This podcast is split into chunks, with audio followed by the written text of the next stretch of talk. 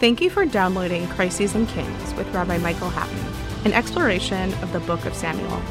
This series is in partnership with the Koren Podcast Network and is lovingly sponsored by the Newstein family in memory of Rabbi Dr. Joseph Newstein for his fourth yahrzeit. Be sure to subscribe wherever you are listening. And now, Michael Hattin. Welcome back, everyone. This is Michael Hattin in Jerusalem, and this is our Pardes podcast on Sefer Shemuel. Last time, we read about the beginning of Avshalom's rebellion.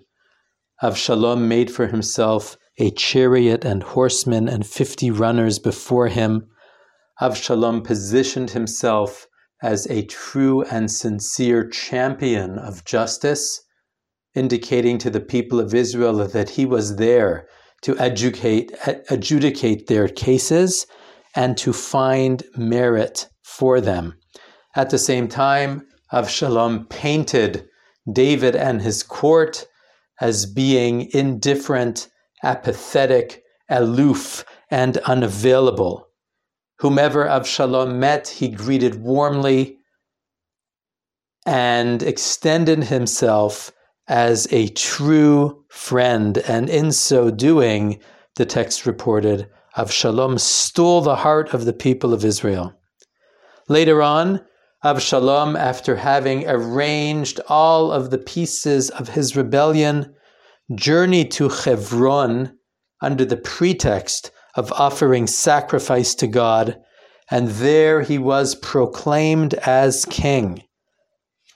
As soon as the word reached Jerusalem, David made a strategic decision to flee the city with his court. And this he did, in all probability, in order to avoid a civil war.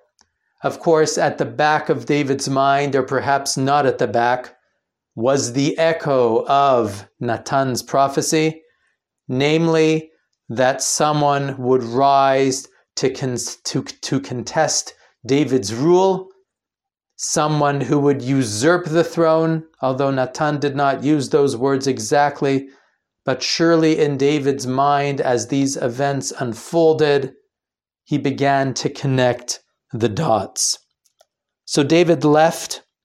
The ark, borne by Tzadok and Evyatar, went with him. They crossed the valley of Kidron the ark stood still until the people made their way.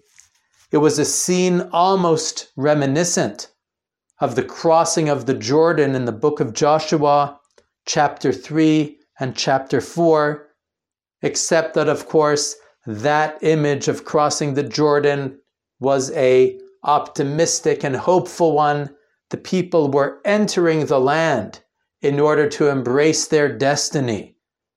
And in this version of the scene, the movement is in the opposite direction, out of the promised land, as it were, out of the capital city, out of Jerusalem, that David had made his own, moving eastwards towards the desert of towards the Judean desert. So David made his way, and those that were loyal to him followed, among them Itai from Gat, who refused David's overtures that he should not accompany him into exile. Wherever my master the king's the king goes, says Itai, whether for death or for life, your servant will be there with you. And of course, it was a moment like this that truly tested the loyalty of David's followers. Only those that were absolutely committed to his rule continued to support him and followed him into exile. In the end, David ordered that the ark be returned to Jerusalem. As he put it, if I find favor in God's eyes, I will be restored to once again gaze upon God's habitation. And so Tzadok and Evyatar returned. On his way, David met Hushai Ha'arki. Hushai Ha'arki, some of the commentaries assume was an older fellow, who could not travel as quickly, David said to him, You will be more helpful to me if you remain behind in Jerusalem and present yourself to Avshalom as his trusted advisor. And in so doing, you will hopefully be able to undermine the counsel of Achitophel, who had been David's trusted advisor, but had turned coat and joined the rebels, becoming Avshalom's right hand man. And so, with that scene, Hushai returned to Jerusalem. David and his men proceeded eastwards out of the city through the steep valley of Kidron up the ascent of the Mount of Olives, heading northeast towards the Jordan Valley, towards the Judean desert, and ultimately, if necessary, to cross the Jordan River in order to find refuge. As David made his ascent up the Mount of Olives, reaching the peak of the range, he was met by none other than Siva, the servant boy of Mephibosheth, and we are now at the beginning of chapter 16. And Siva presented himself with all sorts of supplies, with bread, and with raisins, and with figs, and with wine. And Siva said, I am here in order to support you. I am here in order to provide for you. David turned to him and said, Where is your master Mephibosheth? And Siva said, Mephibosheth remained behind because he said, verse number three, Hayom yashivu li Beit Yisrael et mamlechut avi. This is the day I have been waiting for, Siva reported Mephibosheth, saying, This is the day that the kingdom will be restored to me. My father Shaul's kingdom finally restored. David hears, he turns to Siva and he says, the estate of Shaul that I had given to Mephibosheth is now given over to you. And Siva bowed and expressed his gratitude. So in this first meeting, David has crossed the path of Siva. We first met Siva back in chapter 9. And if you recall, when we studied that particular chapter, Mephibosheth, the son of Yonatan, had been in hiding. David had ascertained his whereabouts by inquiring from Tziva, who had been Shaul's steward. And in effect, David at that time restored Mephibosheth, provided for him, gave the estate back, and made Tziva effectively Mephibosheth's steward, just as he had been Shaul's. In all probability, this is Tziva's moment to overturn that state of affairs by now presenting himself as a loyal follower of David and casting Mephibosheth as a traitor, Siva gets exactly what he was hoping for, which is the estate of Shaul returned to him, and Mephibosheth now sidelined entirely. Whether in fact Mephibosheth is telling the truth is not entirely clear. Sorry, whether or whether in fact Tziva is telling the truth is not entirely clear. Later events will shed more light on this particular moment. What is important for our purposes is that insofar as David is concerned, the report of Mephibosheth anticipating the return of the kingdom to his hands to the house of Shaul that report struck David as entirely believable. Which is to say, with Avshalom now in full rebellion against his father, it is not surprising that other people begin to emerge from the woodwork. Those who had been David's rivals, those who had been David's enemies, those who had been unhappy with the kingdom that David created, and now, naturally, as this instability unfolds, they present themselves, possibly, hopefully, as alternatives to David's rule. David continues the journey.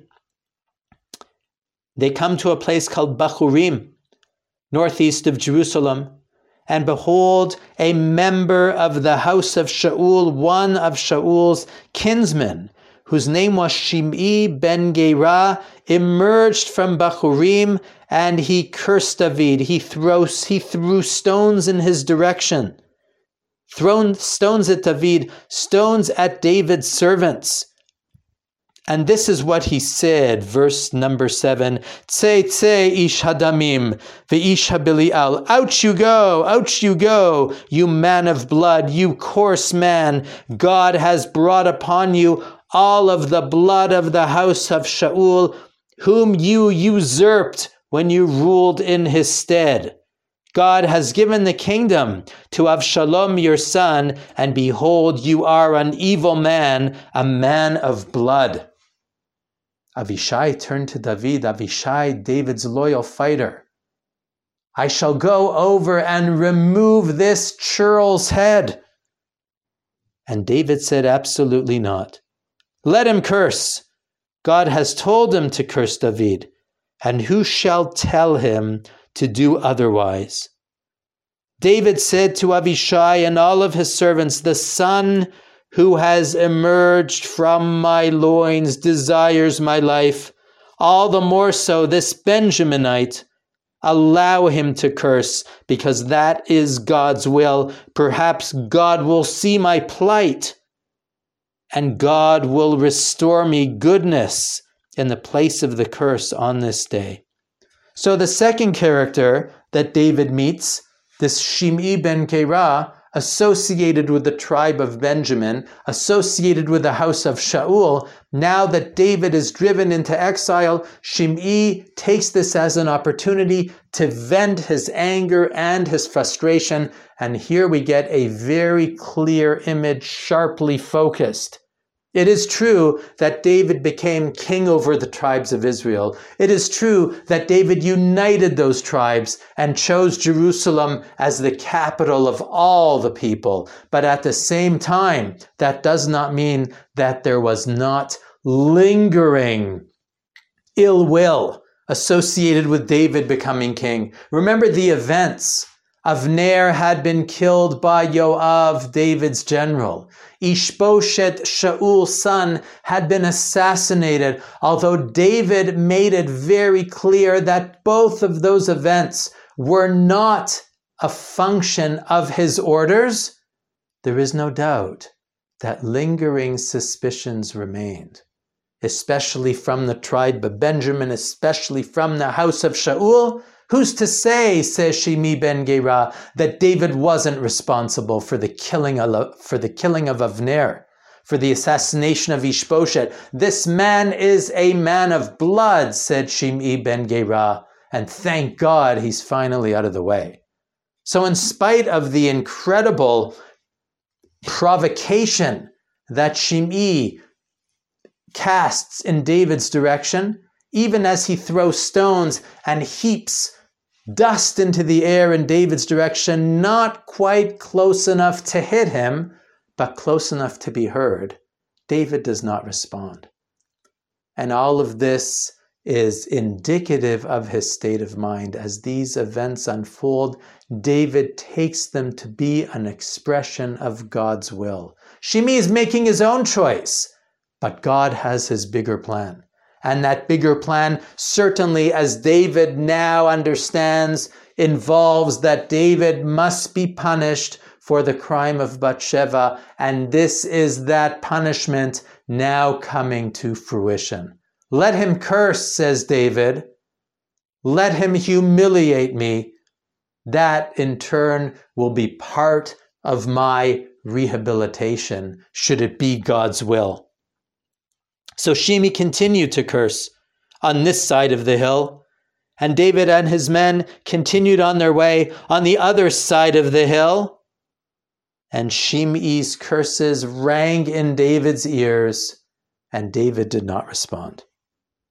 And perhaps when David heard the words, You are a killer, a man of blood, he wasn't just hearing Shimei speaking about the house of Shaul, but perhaps Shimei also speaking about the crime that David had committed with the killing of Uriah.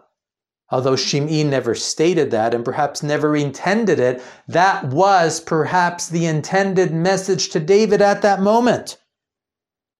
And so David continued on his way.